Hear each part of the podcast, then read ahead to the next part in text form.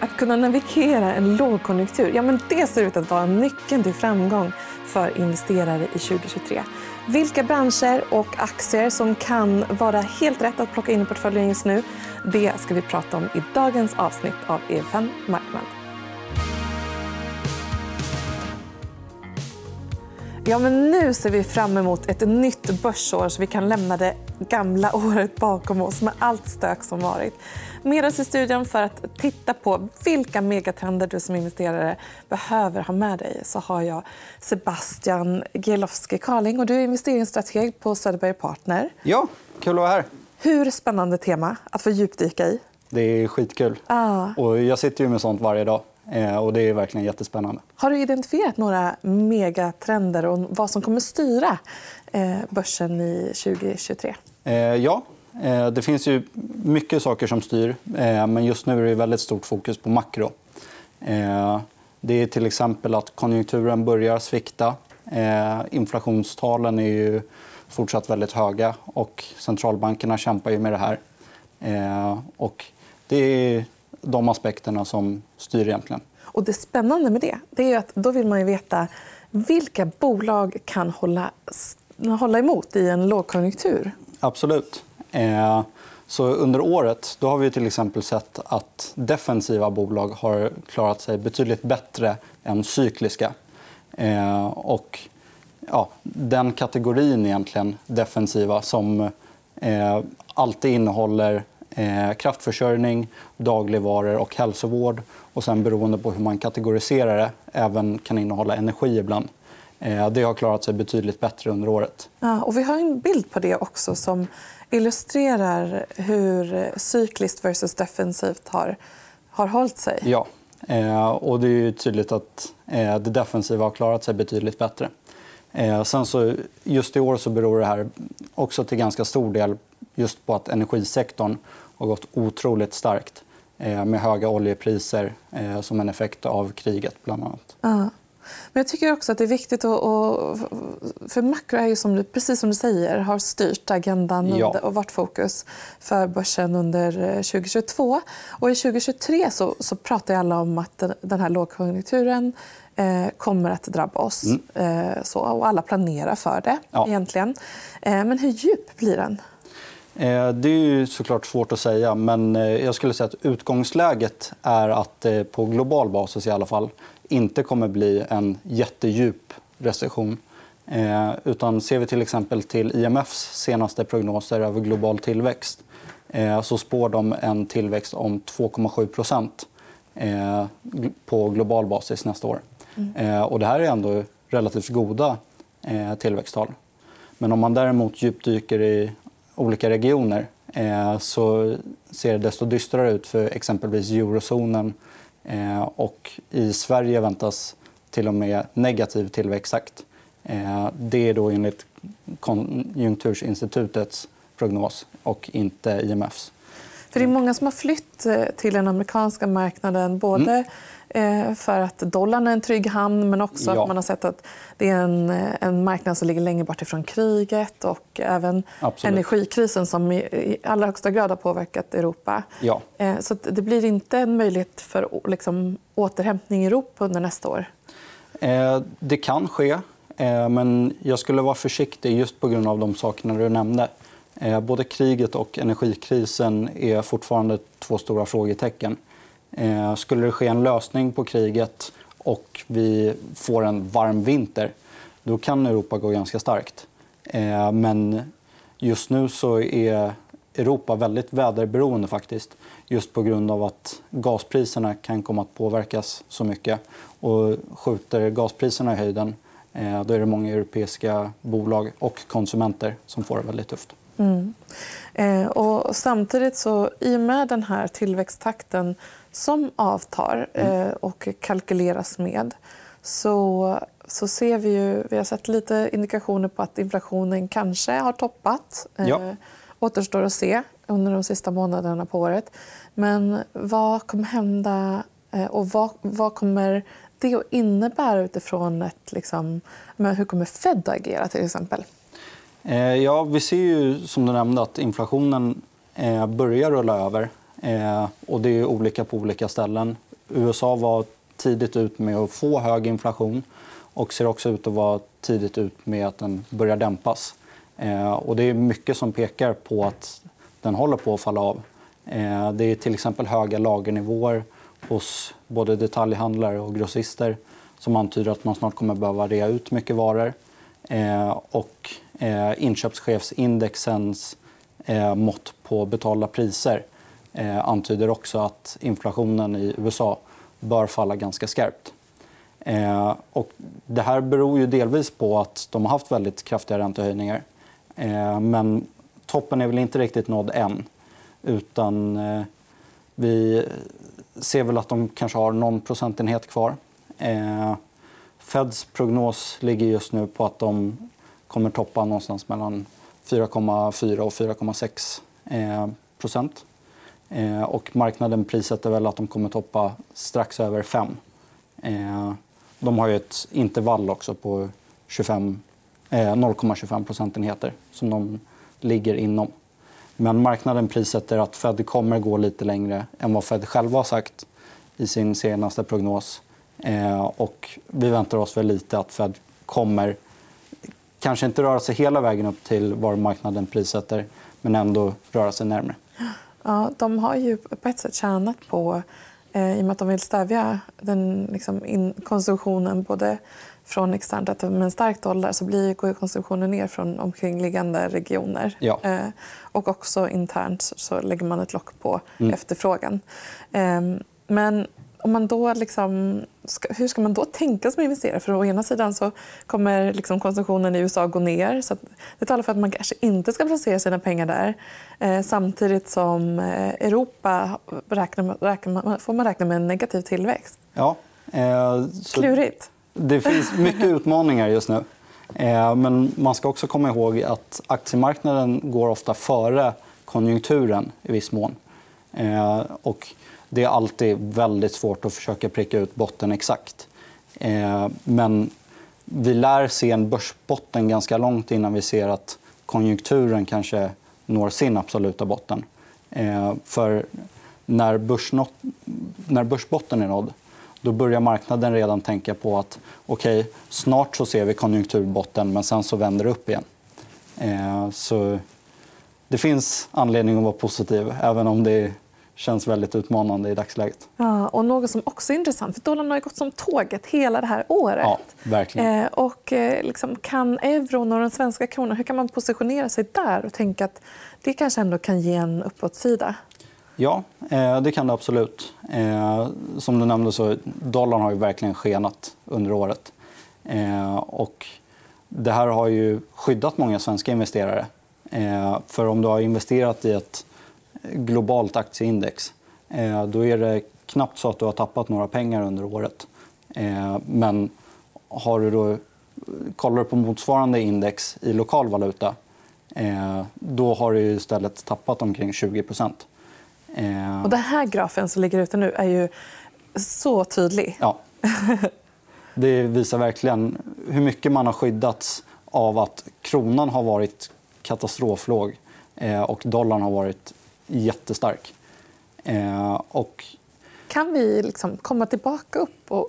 Ja, eh, det finns mycket som har lett till det här. Dels så är den svenska kronan en valuta som ofta tappar när det blir oroligt. Eh, på grund av att eh, för utländska investerare så flyttar de ofta pengar från den känsliga, konjunkturkänsliga svenska marknaden vilket gör att kronan faller. Och man flyttar också ofta pengar till just dollarn. Eh, och det här förstärks. Det är inte bara ekonomisk orolighet utan det är även saker som kriget i Europa som gör att pengar flödar in till amerikanska tillgångar vilket gör att dollarn stiger i värde. Mm. Så det här är en liten bakgrund om liksom vad som kan hända från makrofronten. Då vill vi röra oss in på hur det här faktiskt kan slå ut på olika sektorer och industrier mm. i 2023. Eh, vad, vad, tänker ni? Jag tänker, man, hur ska man vikta portföljerna liksom, eh, under, under kommande år? Det är alltid bra att ha ganska spritt eh, så att du inte är för utsatt mot någon specifik sektor eller någon specifik tillgångsklass eh, och så vidare. Eh, men de sektorer som vi skulle säga att det är lönsamt att vara lite överviktad mot i dagsläget eh, det är för närvarande hälsovårdssektorn, eh, it-sektorn och material. Men hälsovård, har inte det fått sin törn efter, efter pandemin? Det var ju så otroligt håsat där. Nej, hälsovårdssektorn har faktiskt gått väldigt bra. Eh, relativt eh, ett globalt index såklart. Eh, det är inte mycket som har gått bra under året, men relativt sett så har det gått bra. Eh, och det gynnas både av den starka dollarn eh, och av att konjunkturen börjar svikta lite då hälsovårdssektorn har väldigt defensiva karaktäristika. Mm. Eh, har ni någon annan eh, liksom, eh, sektor som ni tittar på som ni tror kan hålla, hålla sig i en lågkonjunktur? Eh, ja, eh, exempelvis it-sektorn ser vi goda möjligheter för. Eh, och ofta när man pratar om it-sektorn så blandar folk it och tech. Eh, men många av de bolagen som folk... Så det är inte Klarna och Spotify och eh, Nej, eh, Netflix? Utan då kommer man ofta in på andra närliggande sektorer som kommunikationstjänster och sällanköpsvaror. Och de här har ju haft det lite tuffare under året. Eh, kollar man till exempel på kommunikationstjänster så är de mer eh, känsliga för konsumenters eh, spenderande snarare än jättarna inom it-sektorn, Apple och Microsoft. Eh, de är mycket exponerade mot eh, företag.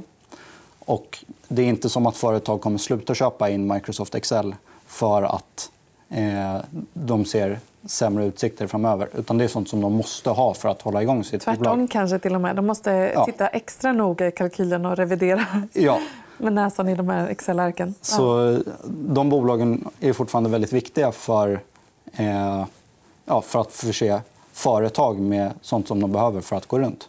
Eh, Medan kollar vi till exempel på eh, Alphabet som är moderbolag till Google och Meta som är moderbolag till Facebook. Eh, de drabbas ju både av eh, de stigande räntorna vilket även drabbar it-sektorn och alla andra sektorer. Eh, men sen så drabbas de också av en sviktande köpkraft hos konsumenterna eftersom de är väldigt beroende av annonsintäkter och dylikt. Så titta mer på liksom, vad, vad behövs verkligen eh, från företagssidan mm. i kommande år. Ja. Men det här har ju... Som sagt så ligger marknaden också ofta... Eh, aktiemarknaden handlar lite före. Så nu när vi har sett att vi rör oss mot sämre tider då är ju kommunikationstjänster, som jag nämnde, det är den sektorn som har gått sämst under året. Eh, men ser vi då det är lite, att... liksom, säger emot egentligen den defensiva placeringen i sektorn. Ja, kommunikationstjänster är inte en av de defensiva sektorerna. Utan den är snarare väldigt cyklisk just mm. på grund av eh, konsumentkänsligheten. Men då när det vänder eh, då finns det ju snarare goda möjligheter. för att Då ser man att okay, om folk ska börja konsumera mer igen om annonsintäkterna ska stiga om vi kanske ser att centralbankerna börjar byta fot och sänka räntan igen då finns det snarare goda möjligheter inom en sån sektor. Mm. Eh, är det några speciellt, eh, speciella delar av världen då som du tänker på? Ja, eh, vi tror väl fortfarande mycket på USA. Även om vi kanske ser framför oss att eh, dollarn kommer svikta. Eh, så i den mån man kan så skulle jag säga att det är väldigt gynnsamt att ha USA-exponering utan dollarexponering. Eh, och det är inte alltid det lättaste. Men eh, får man ihop det eh, så skulle jag i alla fall säga att det kan vara någonting som är värt att titta på. Eh, och sen så är det ju...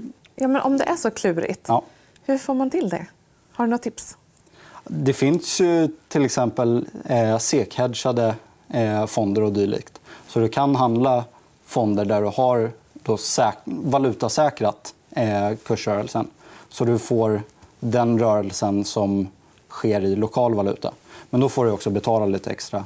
Mm. Finns det några hot då mot liksom, it, hälsovård och eh, de sektorerna ni tror på? Ja, absolut. Det finns alltid hot. Eh, skulle inflationen ta fart igen då kommer vi till exempel få se it-sektorn ha det fortsatt tufft. Eh, och när företagen måste skära ner och när många företag kommer gå, om många företag går i konkurs då blir det såklart svårt även för de eh, bolagen som är beroende av att företag köper in tjänster. Eh, hälsovårdssektorn skulle å andra sidan eh, gynnas lite i ett sånt läge. För om då konjunkturen sviktar ännu mer då blir det lite av en säker hamn. Eh, och det är lite det som är tanken med defensiva sektorer. Att det är inte alltid att bolagen kommer gå så mycket bättre för att konjunkturen blir sämre. Men de bolagen kommer inte heller gå så mycket sämre för att konjunkturen sviktar. Folk behöver läkemedel oavsett om det är en bra eller dålig konjunktur. Mm. Eh, och då blir det lite att folk flyr in till en sån sektor. Gör ni någon revidering då inför nästa år om man tittar på några nya sektorer som ändå också kan vara bubblare? Mm. Eh, vi kollar på det hela tiden. Eh, men en sektor som jag skulle hålla utkik för personligen det är eh, kommunikationstjänster, som jag nämnde. Eftersom det är den sektorn som har gått sämst under året men det samtidigt finns möjligheter för den att kanske ta igen. Om man ser att ja, om tre, fyra månader så borde konjunkturen börja vända. Eh, då kan det finnas anledning att kolla på de bolagen. Och om eh, konjunkturen vänder, finns det nåt ytterligare segment som du tror kan, kan få fart igen? Eh, ja, jag skulle säga att aktier generellt kommer ju ta fart eh, om vi ser att konjunkturen vänder. Eh, och även om, om centralbankerna också börjar byta fot och vi ser räntesänkningar att konjunkturen har bottnat och börjar vända upp och så vidare. Då är det många sektorer som kommer att gå bra. Mm. Eh, så sällanköpsvaror som ett exempel. Ja. Vad eh, tänker du om det? Även där så är det ju många stora bolag som ibland räknas till techbolag. Eh, till exempel Amazon är den största, det största bolaget inom den sektorn. Och, eh, de är ju såklart också väldigt beroende av välmående konsumenter. Så om konsumenterna börjar spendera mer och mer eh, då kommer ju de gynnas också. Eh, näst störst inom den sektorn är Tesla. Eh, kanske inte längre. De har haft det tufft under året. Men jag tror att de fortfarande är näst störst. Eh, och det är också en sån sak. Folk är inte jättehype på att köpa nya bilar när de kämpar med att få ihop till mat. Men när de sen får det bättre och bättre då börjar bilförsäljningen ta fart igen. och Det skulle gynna ett bolag mm. som Tesla. Spännande. Om Tesla ja. kan tuta och köra då i 2023. Ja, det får vi se. Ja, eh, tack så jättemycket för att ni har lyssnat. Kommentera gärna om ni har några tankar eh, eller kommentarer på det här innehållet nedan. Eh, tack för idag.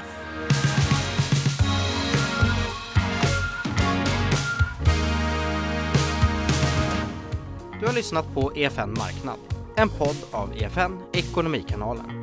Mer om ekonomi och aktier finns på efn.se.